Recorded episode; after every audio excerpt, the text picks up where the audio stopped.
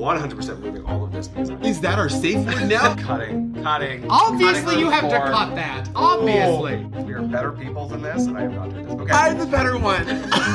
I'm the one who's in abject horror. I'm good now. okay. You know, a lot of hours go into recording a session, and for one reason or another, your notes get deleted and you don't have any, and all of your intros and outros are destroyed. And you have to do this on the fly because you can't remember it very well. Let's see what we can do. This is the cutting room floor. I was sitting with Stuart and Joey discussing Were the World Mine. And during that, we realized that we hadn't actually seen each other for quite a while. So there are hours of extra content. This is essentially just a quick mashup of all the nonsense we were talking about from body dysmorphia to the Red Power Ranger to Stuart losing his health card. It was just a lot. Take a listen, and I'll see you or hear you. You'll hear me, you're going to hear me after the episode. Talk to you then. Oh my god. You obviously have to cut that. You can't keep that in. No, obviously I'm cutting that. This I, I feel like we say that a lot in our particular. Also, Stefan, I love you. Mm. Can we do something fucking fun for the next one? Can we do a light comedy? Can we do yes, you know what? Let's just do the normal heart. That's fun and lighthearted, right? No, I've already promised. So here's the thing. I watch these. I watch all of these. I watch all of the Rebel Without a Closet. And Yeah. you have two casts of people. You have like you have your lighthearted comedy people, you have your rom-com bitches, and then you've got fuckers who you're hoping to win a Pulitzer Prize off of. You got the I just- Academy group. We are the Academy group. Me and Stu give these highly intellectual rundowns of these important gay films where everyone dies. Everyone dies. Okay, ruin lives. And but then the other people get the birdcage. Other people get another gay movie. You're doing not another gay movie. Let me tell you, another gay movie did not warrant a fucking sequel. Oh my god. okay, so we'll do Something like Oh, you. So I have, I have, Death Becomes Her coming up. Thank God. If, Yeah. if we are not doing Death No, Before, and the- I- No, I will. I promise I will get you guys to do more lighthearted. I mean, Stuart is is really hard on us doing. Was it? What is that film? Philadelphia. Jesus, Shelter. Shelter. I want to do Shelter. You have Don't no worry. idea. Don't worry, I've Joey. We're going to do Shelter. Philadelphia. Neither have I. Uh, you, you actually enough, you got it right, enough, Stefan. if we had to do Philadelphia, we could just sub in those pictures of Stuart blouseless, and he looks like he could star in it. I just love. I just love where you're like, let's do some lighthearted comedies. Great, Philadelphia then.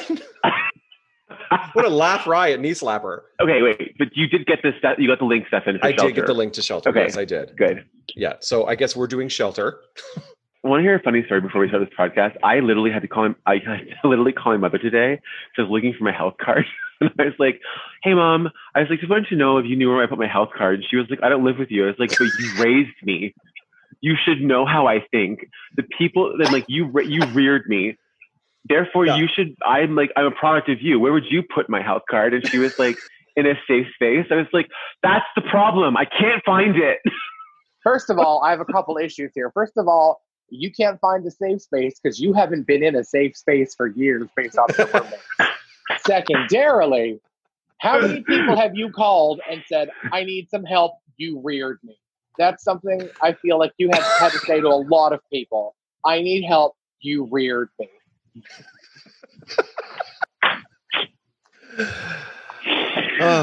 Oh, that was good. I can't go from that one. That was good. Where's the line? And period. Where's the line? Jesus. Darling, we left it in the dust years ago. That line has been crossed. It has been erased. I have to say, Stefan, I have discussed with you. This is not regarding the movie. I've discussed with people my concern for your love of Sailor Moon, not because I have an issue with you loving Sailor Moon, Uh-huh. but I'm concerned people are going to be like, "Why is this thirty some odd year old man watching a child's cartoon?" And I say that as someone who has to watch them. I say that as someone who has to watch themselves when they go to Disneyland. Because the first time I went there, someone thought I was a special needs adult because I was smiling so hard. So, like, I mean, I'm coming from I'm coming from a place where I've been there, and it's a legitimate concern. No, I Because when my I saw your anger online, Mary, I thought you were Oh. blow a gasket. It I'm wasn't like, the fact oh, that she's gonna, someone's gonna die. Someone's wasn't the fact die. that it was the Sailor Mercury mask that broke. It's the fact that how long did we wait? And I put it on Three and it months. immediately Three snapped. months. Three months. We waited three months for fucking masks. And, and then you jinxed me because the second after I watched her Insta story, mine snapped. Uh, no, it wasn't the fact that it was hers. It's the fact that that happened. But that being said, if you saw my bedroom, it's a shrine to Sailor Moon, and that's fine. Uh, no, it's a TV show that I loved when I was seven years old, and I was obsessed with at seven years old, and then became obsessed with once again. It's very anyway. I'm not going to justify my love. Calm down, Madonna. Calm down, Madonna. I want to ask you about all the gays in these movies are hairless. How do you like? How does it make, how does it make you feel? Someone with hair? Every movie between 2004 and 2008 gave me body dysmorphia. Oh, another 100%. gay movie, um, fucking uh, Latter Days, Were the World Mine, where every single guy is hairless and six packed and tiny. And I'm like, go fuck yourselves. I had a lot of um, ingrown hairs and a lot of red bumps all over my chest and legs and ass because um, from I, 2004 to 2008, I would either nair or shave my Oh. body to match because at one point on a six foot three frame, six foot four frame, excuse me, and broad shoulders and thick tree trunk legs that I'll never get rid of, I wore an extra small shirt. I wore a 31 or a 30 jean, but I thought that's what mm-hmm. I was supposed to look like at the time, and I hate No, it. exactly. And I think Right. that's the most, most interesting thing about this is the fact that like those jeans are not healthy to wear on you on your frame. You're like No. six four. I'm six four. I Yeah. it's I, I wish that when I was 21, I could see myself at 34 and say that's what I want to look like. Because I this I'm this I'm happy with. Like I could lose a couple pounds, but nothing crazy. That's not the face I want to see when I say I'm happy with this body, Joey. No, no, no, no, no, no, no. I need to I need to change this narrative right motherfucking now. Because Okay. I tell you, you're getting that face from me because two days ago you bitched and moaned to me about the weight you put on during COVID. Oh yeah, I could lose. I'm now 265. I was 230. I could lose the pounds. That would be nice. Like if I could lose the extra like 35 pounds, that would be lovely. But I've also I like I remember you when you were frail. And I mean it was I kept thinking he has to be a top because if he ever bottomed, he'd be split like a wishbone. So I've seen pictures of you like that. And remember Yeah. when I first met you, Stefan, like you also you you ha- you still had that mentality of having to be that size. Yeah, I did. Yeah, and I was like, you look fine, like you look great, and you were like, you wouldn't believe it because it was in your head you needed to be a certain size. Same for me, as I had to be well below what I should be. I can't remember the actual weight I was, but these these narratives that we, we tell ourselves and these But the reason I, on to. the reason I felt that way is because I genuinely thought watching movies like this that that is what I was supposed to look like. When you look at another gay movie, um, the guy is so gorgeous, or in um, latter days where they are both stunning men with like those abs that you look like you can like carve out of clay, and then you see these guys where, oh Timothy, great, it's this beautiful Adonis man with his shirt open, hairless, gorgeous, begging for him to like like this is who you want. I'm like, well, then I guess I'm supposed to look like that, and I just I hated shit like that. So, as much as I love both of these stories for both of you, I didn't have anything to ever look to from anyone that ever looked anything like me. Like the closest I had was Joey Fatone from NSYNC, and even that wasn't really. I was baby. I can I tell you, alone was the only thing I thought I was going to be for a very long time because I never saw anyone that looked like me happy. I think that's so it's really interesting that we are all saying exactly the same thing because it shows that no matter what size, no matter what you look like, no matter what you what presentation you put out to the world, people say you're attractive. If you don't believe that, and it's so toxic of a culture that we have created, that even the people who are who look like the people that we're talking about and we want to look like are still like, I don't look good enough mm-hmm. although there are those assholes on Instagram who are like, look at my COVID weight. I'm so fluffy. And you're like, I could literally rake my clothing against your body to wash it. Yeah. Like, go and sit the fuck down, sir. Oh, Like- fat gay, fat gay friend on Instagram. If it, if you're not following fat gay friend on Instagram, it is I love my. it so much. He is so funny and so sweet. And fuck, that's his shit is so fucking funny. I love in his story he puts like the guy exactly that where they have like a beautiful perfect six pack that has not changed an ounce in five months. And they're like, oh, I've got COVID body. And he's like, do you? Really? yeah. I love it. Where are you hiding it? Is it under the bed? Yeah. but you're right. I think we, but that is a product of the time, and that is a product of the movies that we were seeing at the time because it was one of those very like this hot guy in the corner that hasn't done a movie and probably won't do another movie since. Great, let's get him in here, and uh, he's good for nudity, even better. Get him over here, and he's hairless. Perfect. I want that guy. It's it's sad to see so many good actors in indie gay movies from the early 2000s just disappear into obscurity.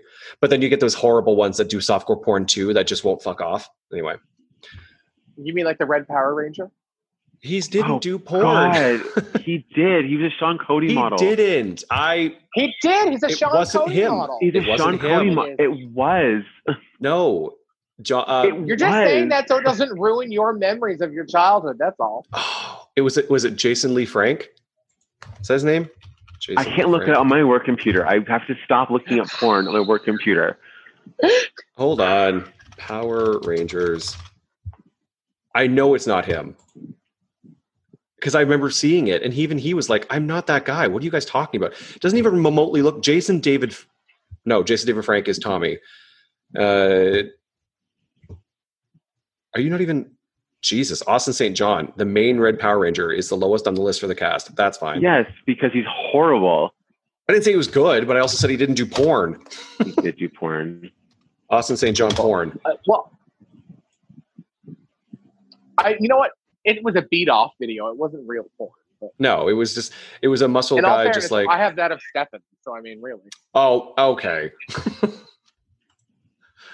anyway, Yeah, it was Austin St. John, and his name on, on, on Sean Cody is Brock. I will It's, say just, though. it's the same guy, Stefan. It's the same guy. it's not. That's him in Power Rangers, yeah, and then here he is in the thing. It's the same person. It Only is add, Juiced up and add jacked up. twelve years. Look, this is him up here. First of all, There he is in the Power Rangers, and then hear him twenty five years later, juiced No. up. that is not him. Because if you knew what he looked like around that time, he got really big. It wasn't muscle. He got large. I feel like Stefan is validating. That's not him. okay, enough. Anyway, it's, Um, I also- promise you that's not him. So Do you know him personally? Do I not know this about you? he was Stefan's first love. Although you know Yeah. what, maybe it could be like the video that I have of Stefan jacking off. He's also wearing a paper bag over his head. So maybe Yeah. that's what happened with Stefan. Mm. All right, back to the back to the. Let's get. on yeah, I guess we should focus. actually start fucking. Uh, okay. All right, so that was the cutting room floor. My thanks always go out to Stuart and Joey for joining me. If you have any comments, maybe you can write me a new intro. That would be amazing. You can reach me at SJMARONI. That's SJ Maroney on Instagram. And for more content, follow RWACPOD on Instagram. We'll be back this Saturday with a brand new episode. Fun fact, it's But I'm a Cheerleader. And then next Wednesday with more bonus content. So I'll talk to you then.